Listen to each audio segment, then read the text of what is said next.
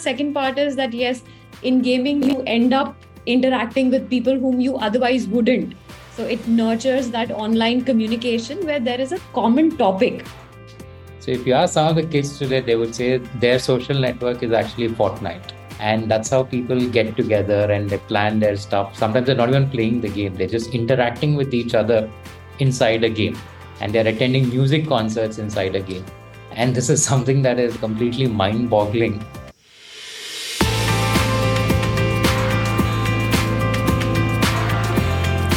To Prime Venture Partners Podcast, a podcast for entrepreneurs looking to build and grow their startups.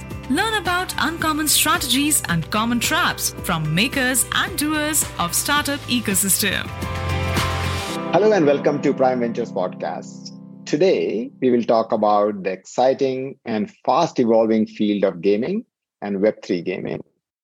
Our guests today are Kashyap Reddy and Kirti Singh, co-founders of HitWicket, which is globally the largest cricket strategy game. So I'm really excited to have Kirti and Kashyap with us today. Welcome to the show. Thanks, Shripati. Uh, very happy to be part of the podcast. And uh, yes, gaming is one of uh, the most exciting things happening around. So would love to chat about it. Hey, Shripati, thanks for having us over. So wonderful. So without any any further ado, uh, just to give a little bit of background to our listeners, what is HitWicket? All right. So HitWicket is a cricket strategy game. Now, when you look think about cricket, like there's so many billions of people who watch cricket. And every time, like, you know, if you look at the conversations, what they talk about, like who is going to bowl next? Is this kind of a bowler? Who should be the captain? Cricket is a game of strategy and we wanted to build a game that will capture the imagination of the spectator. People are watching cricket, that how can they experience this emotion inside a game? And that's why we built HitWicket as a game where you are the owner, coach, and captain of a virtual cricket team. Where in this virtual world, you are a cricket team owner and you're competing with other users from across the globe in this game of strategy. That's how we had envisioned our uh, product. So it's a uh, it's a mobile game, right? It's if it's a player played on your mobile, and I go ahead and create uh, um, I create my own team and compete.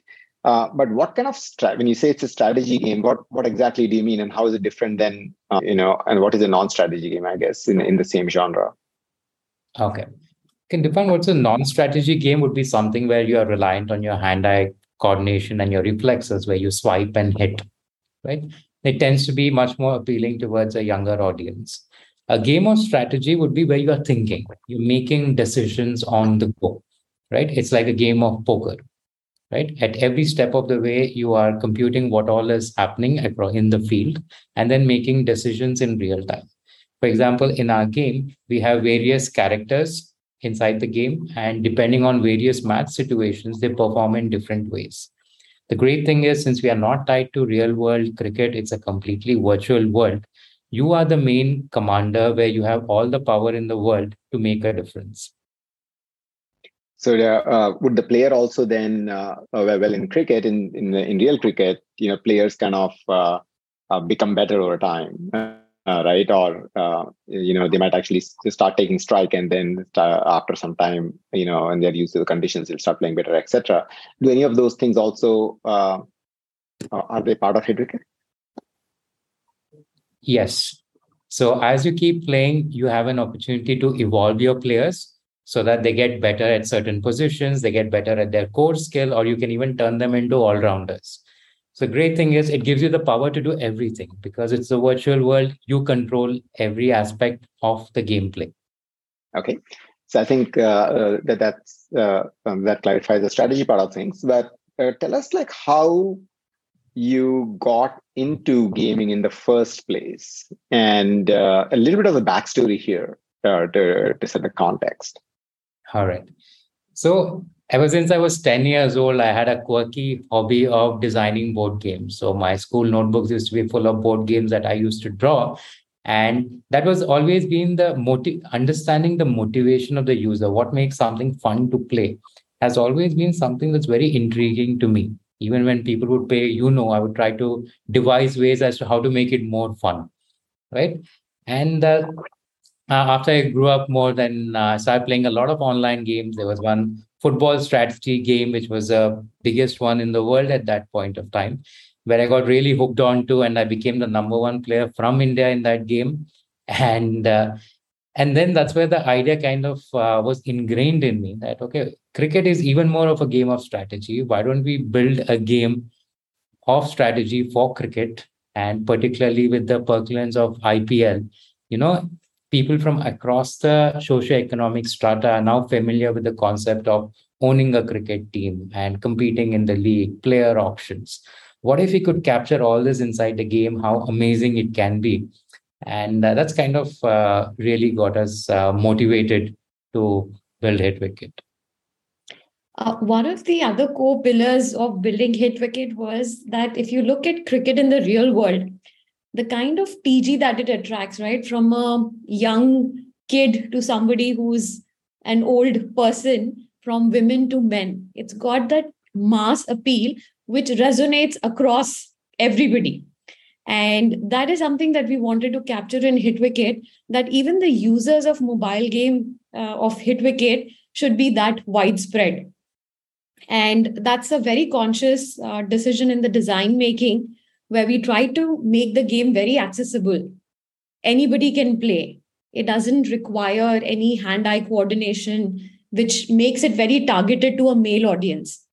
Even the characters in the game uh, have women characters. If you see uh, IPL, you have Nita Ambani, Preity Zinta, you know, a lot of female who are actually very actively associated with the sport so yeah that is one that is, that was one missing part in the cricket gaming ecosystem where the games were still about male cricket teams and we wanted that you know it is inclusive of everybody and I think it's going to further further improve with, uh, with the Indian women's uh, cricket team performing so well just won the Asia Cup uh, yeah. and and so forth. I will just have more uh, more heroes uh, or heroines, I guess, uh, from uh, from the cricket uh, from the women's side as well. So I completely agree with you. It's just uh, it's a game with with universal appeal.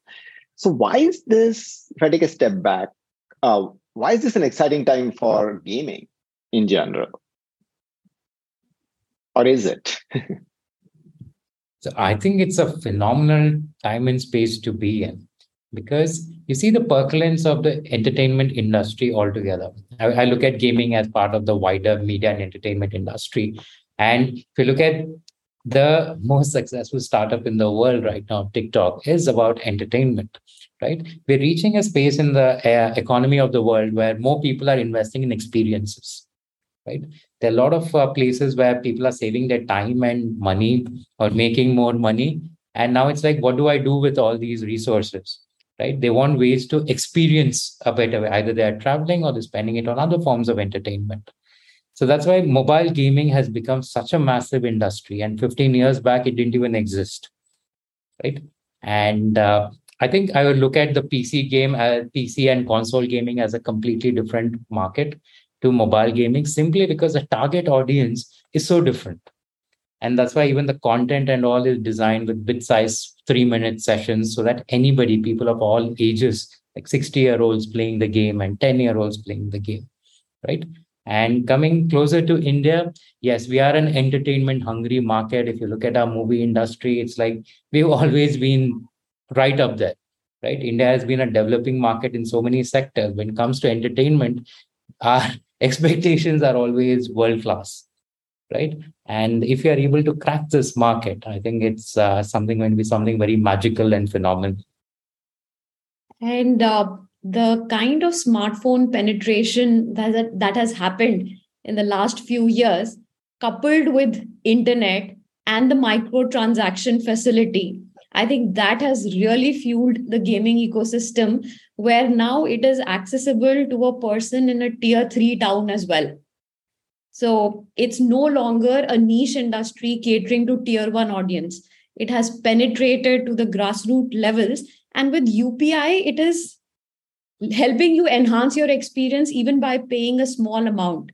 So I think all these three combinations smartphone, internet, UPI they are creating that fantastic ecosystem where user has complete choice what kind of games he wants to play when he wants to play how deeper he wants to uh, immerse in the game yeah and I, and I feel that there are maybe a couple of more uh, aspects of gaming which makes it such a unique form of entertainment in the sense that one it is very active right the user is involved in the game it's not like watching a movie uh, watching Netflix for that matter, right? Where you're sitting back. It's a lean-in experience uh, for uh, for the gaming part, much more engaging. And the second piece, increasingly, and I would like your opinion on this, is the social element of it, right? I think uh, gamers are not just in the game to uh, to get entertained, but it's also a forum and a community where they are really connecting with other uh, with other users, isn't that?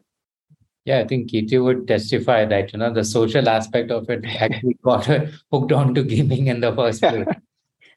yeah. But let's hear from you, Kirti. Yeah, so it's like a lot of times, you know, you see people around you playing a certain game and they're talking about it, and it's kind of a FOMO now.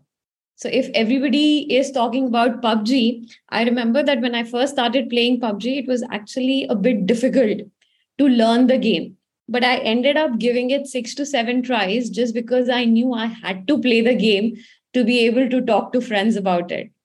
So that way, I think uh, that is one part. And the second part is that, yes, in gaming, you end up interacting with people whom you otherwise wouldn't. So it kind of nurtures that online communication where there is a common topic so, you know, if somebody is playing a certain game, they have something to talk about that game. There's a bit of like mindedness and it's very easy to connect as well. So, yeah. that is definitely there. And uh, yeah, gaming is, I would say it's so much interactive where you control your journey basically. So, if you ask some of the kids today, they would say their social network is actually Fortnite. Right? and that's how people get together and they plan their stuff sometimes they're not even playing the game they're just interacting with each other inside a game and they're attending music concerts inside a game and this is something that is like a completely mind boggling as to how people are using games as a platform. That's fascinating. So i think that yeah it is it's much more so gaming is much more than just entertainment. And gaming really is as you correctly said uh, the place where uh, you know gamers hang out. I mean it's a place to uh, uh, where you have your own identity uh, and so forth. So it just goes much beyond what just a, a passive uh, entertainment might be. But what but yet i think that it is not uh, but making a successful game is uh, is, is not that easy. So what goes into creating a um, into a successful game uh, is a probably a pertinent question to ask at this point of time. And uh, perhaps how long you can tell us what is the reach and uh, spread of uh, hitwicket itself. Correct so today we have 3 million downloads across 70 plus countries and the beauty of the product is we have people who are 10 years old and 60 year olds who are playing our game. And there are very few products in the world which have such a diverse spread of uh, age groups right? And the biggest challenge with game is it requires both your left brain and your right brain where your uh, your creativity and technology are working together seamlessly to craft a mind-blowing experience to a user right? In a game you're not actually solving a problem. You're trying to give a user an experience. And there's never a clear answer as to what you need to build right? We do do a lot of data science to understand what is working what is resonating with the user. But a lot of it ends up being intuition and doing emotional design to figure out what is the right direction to build the product. And that's why if you see even in the last 10 15 years although so much of money has gone into building games they've been those 20 30 products which have really nailed it and those guys have been literally at the top of the market for more than 10 years right? Some of the top grossing games have been at the top of the charts for more than 10 years. So, although more games are getting built, it's the people who managed to crack the market. They've literally stayed on top for like really a long time. And uh, that tells you both about the lasting effect and the difficulty of building gaming products. It is, uh, I love the way you said it that uh, it is not a problem you're solving, but building an experience. And that's why it makes it like a fuzzy, uh, a fuzzy problem space, uh, right? Because uh, you know, gamers and human beings in general are, more, are, are complex, and actually going into something deeper, uh, such as a, such as, such as an experience, is a much harder thing to uh, thing to crack. So, does it? so, what leads to um, you know this longevity of games? Because then, then by that uh, uh, a point which you made, Kashyap, gaming becomes a hit-driven business, right? I mean, you make one game and it becomes a hit, uh, and then these gaming franchises which we see over which last decades. What is the secret of those things? When you think about Call of Duty or Doom or World of Warcraft, any of those things, we just last, you know, number seventeen, right, uh, mm-hmm. of Grand Theft Auto uh, uh, coming out and so forth. Right. I think there are two major components. One is the brand. And uh, once people get hooked onto it, gamers tend, tend to stay loyal to a brand. Once they get hooked on, they see so they are open to trying out newer versions of the what the brand is releasing. And the second important thing is the market. Great example here is FIFA. Been running for more than 20 years as a franchise, and year on year, you only see it increasing. And what they have done is football market, the football fan is what they are betting on. So technology has evolved. PC game became mobile game and console game, etc. But the market for FIFA has only gotten bigger and bigger. And the way the brand has been able to capture the user is because they're betting on the market.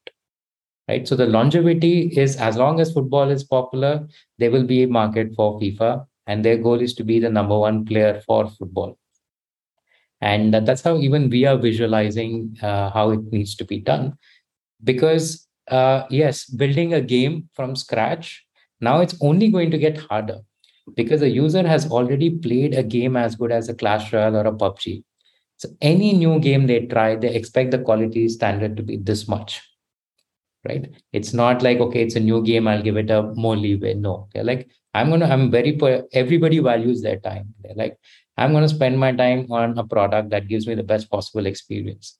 10 years back, anybody could make a game and people would give it a shot. Now the standards are so high. Now it's like 2D to 3D animations and the performance on the mobile, how realistic it looks, how exciting it feels, and all. It's like just way too hard to build that product. And uh, that's why it takes a while to polish it to the experience that a user wants. So how do you think about the Indian gaming? And I just uh, building, uh, moving the lens to the uh, to India, um, both from the Indian gamer, if the Indian gamer behavior is different than uh, any global gamer, that's one question. And a related question is that uh, what, uh, how should the Indian game developers who want to get in and start creating games think about think about their opportunity? Right. So a lot of ways in which we visualize business uh, when we look at the Indian market, I think everyone's talking about the, there's an India market and there's a Bharat market, and that's something even we have seen from our own data that there is a certain uh, segment of users who have much more in common with a UK or an Australian or a US user.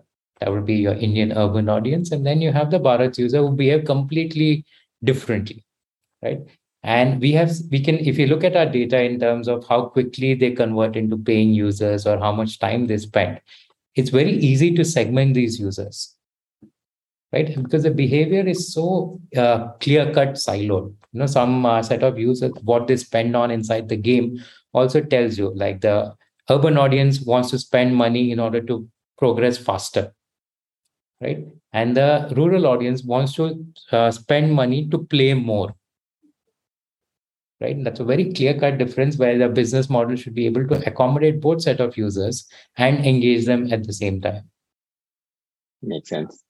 Um, There's also an aspirational element in the Indian gamers where people don't mind spending for entertainment. I'm like just shifting away a bit from gaming. I'll give you an interesting uh, story. So when I was working in Indian Oil, uh, I was in Jodhpur, and a lot of these truck drivers used to change their hello tunes every hmm. 20 days. Now they are paying for that entertainment and even paying 100 rupees for a person whose monthly income itself is 15,000. It's a good portion. And it's not even something that he is listening, but he wants others to know that, you know, he's not your regular uh, guy. He's put something which defines him. And that I think is very interesting, where even if not for a bigger purchase, people in India also have the propensity to make small purchases. That's a fascinating example because I think it comes back to the identity piece, isn't it? Yeah. Uh, it's, it's part of your identity and the gamer identity where you might be the top, you know, uh, national or local uh, PUBG player or a Hitwicket player or a Hitwicket uh, team uh, owner is, is a matter of pride. It's, it's a matter, matter, matter of identity. So uh, let me uh, shift gears a little bit here and go towards talk about Web3. There is so much talk about Web3 and gaming, uh, and it's kind of like hard to discern a signal from noise. So maybe I'll uh, ask you, Kashyap, to first, what is Web3 gaming in your point, in your in your worldview? Got it. I think uh, we'll have to bifurcate. Like there's some part is a technology piece, and the second part which is a use case piece. The technology on the Web3 with uh, blockchains and decentralization and all those things, yes, they're revolutionary technologies. I mean, it's going to have a long-lasting impact going forward. How technology itself evolves. But the use case part is particularly interesting because it's an evolutionary change, which is what makes it inevitable right? The way games used to be paid downloads, paid to download and play, they moved to free to play, right? I see a similar sort of a shift when it comes to Web3 gaming, right? In the sense that earlier on, people uh, think of it like a PVE game where user is playing against the computer, right? Previously, the business model was user used to pay the game developer.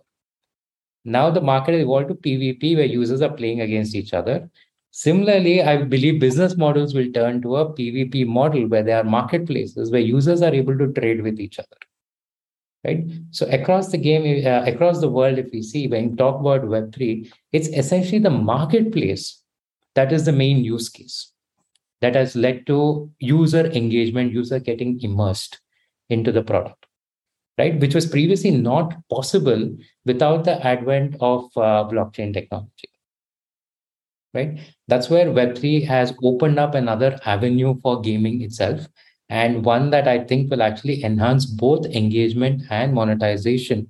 And uh, that's a great, uh, interesting future to look forward to. Yeah. So uh, Axie Infinity, of course, is the um, is a pioneer in in Web3 games, right? But when I think of Axie Infinity, you have the assets which develop and can become uh, and you grow the uh, you know the Axies in the case of axie infinity in your case it would be i guess the players which become better have more powers have more capabilities and then you can trade them but there's also this aspect of tokens uh, where in the case of axie the equivalent example would be in-game tokens which are slps uh, and what how should a, uh, developer think about it do you think all Web2 games will become Web3? And what would an evolution or transition from Web2 to Web3 uh, look like? Got it. So when we say Web3, it's essentially going to be the layers of a marketplace, a token, be it the governance token or the using tokens. Right now, not all Web2 games will migrate to Web3. I'm sure of it. They're going to be massive games built only on Web2. And most games are actually not suited for this migration because the games themselves don't need the marketplace or the tokens in order to be a complete loop. Right? They probably remain just as fun being on Web 2. Right? But uh, going forward, if there may be certain games where Web3 actually enhances the experience, I think that's a key part that developers need to think about is are we adding a Web2 layer only for monetization or does it enhance the game? Right? whenever we add Web3 only for monetization, there's a tendency of them losing the fun part as a trade off for monetization. And that usually does not lead to good results on the long term. Right. So the Web3 layer, we should take a strong look at it. How does it enhance the game, make it more fun for the user? And that, as a side effect, leads to greater monetization, opening up different business models. Uh, the, one of the challenges, at least I see, uh, is the fluctuating price of tokens in that case, right? When you actually use tokens, Uh, it's a free market uh, once you have introduced tokens on chain tokens, and the prices can fluctuate. So, why, when, and how do you think it makes sense to uh, for a game to introduce tokens? In your opinion? I think one uh, very important aspect is stability. Right, the game needs to have a significant user base before tokens can be in a place where they are stable right? The lesser the number of users you have holding the token and the more uh, uh, concentration of tokens in single entities, it tends to be a higher fluctuation. So having that scale, the very large number of users holding that token automatically gives a sense of stability to that token itself. Right. So that's one aspect. And second thing is that the moment you have so many users at the base, that means without a token, that means the game is already certainly fun to play right these are users who are playing even without the token right? So that automatically brings a level of confidence of users that okay yeah this game can be played even though there are no tokens. And uh, that makes it easier to design a token system which is not used as an incentive. I think the problem becomes when a token is used as an incentive to get a user to play rather than reward the user for already playing the game. Yeah I, I think that uh, the thing which I believe game developers need to be just very cognizant of is that it's somewhat irreversible. The process of introducing a token, and then once once the users have it and it starts trading and so on and so forth, a lot of thought has to go in on whether it makes sense in the first place to have a, a freely tradable token for a game. Uh, and the second point, which you are uh, making, Kashyap, here, which uh, you know, if I were to paraphrase, is that you have to focus on actually creating a very sticky, compelling game experience in the game loop for the user, where you're attracting the user, where the users have that right balance of making progress yet finding it challenging. Mm-hmm. Uh, and which really gets them to be engaged and provides a high quality entertainment experience uh, for them and then the play to earn which is what we hear uh, web3 uh, you know being synonymous with can be an added layer on top of it or something which is like you know a catalyst to make uh, more users uh, uh, have a better experience and attract more users. But starting out with just making play to earn where the motivation is to come and earn sort of misses the main point of a game uh, which is which is the gameplay. Right. Exactly. And so i think that uh, uh, we're sort of like uh, uh running up uh, towards uh, on time here. So let me ask you that what would be your advice to a new entrepreneur right now who's starting out in gaming? And from all your years of experience in hitwicket to both of you what would you what would you advise the do's and don'ts to create a successful game? Okay. I think the most important uh, aspect is make the game fun. And uh, we should not think about anything in terms of monetization or Web3 or anything of that sort until the core gameplay is fun. Right. And that is the part that requires like a lot of iterations. When I'm, I'm say iteration, I'm talking about I have 40 to 50 iterations of game prototypes in order to continuously play until the moment you see the people in your team getting hooked onto it keep iterating right? It's too expensive to build a full game and launch it and then see hear the bad news from users. It's a game. People in your team will try it out. So it needs to be good enough for them to get hooked. And that's how we should uh, take that before you even go to the next step of monetization and uh, retention. And uh, I think it's very important to understand the game from a user perspective because a lot of time it's like, okay, I'm playing games, I like games, so I will make games. But that is very different from you know what people will engage with. And uh, that's where we need to be very mindful that we create something that is very user centric because at the end of the day, you know, they are the masses who are going to play the game so shouldn't be chained by your own thought process or your own liking and you know make sure that it is open and it's appealing to a wider tg that way even the kind of data that you get is big enough for you to make decisions to understand and get meaningful insights out of it Wonderful. Well, let me. Uh, how how is your own rating in HitWicket? Yeah, so we are actually one of the highest rated games uh, in India on both Play Store and App Store. Uh, and yeah, it was a bit of a special moment when we were even uh, higher rated than Clash of Clans and Clash Royale. That was a testimony that we are making a world class product from India, which is resonating both with Indian audience and international audience. Well, congratulations on that, uh, Kirti and Kashyap. Uh, it's uh, terrific having you on the podcast, and all the best uh, with Hitwicket. I mean, cricket is in the air. We have the T20 World Cup starting imminently, and I'm sure that uh, uh, that will um, uh, the, we have a good days ahead for for Hitwicket. Thank you. Thank you. Great. Thank, Thank you, Shruti. Lovely chatting with you. Bye. Bye bye. Listeners, thank you for listening to this episode of the podcast. Subscribe now on your favorite podcast app for free, and you'll be the first one to know when new episodes are available. Just search for Prime Venture Partners podcast in Apple Podcast, Spotify, Castbox, or however you get your podcasts. Then hit subscribe. And if you have enjoyed the show, we would be really grateful if you leave us a review on Apple Podcast. To read the full transcript, find the link in the show notes.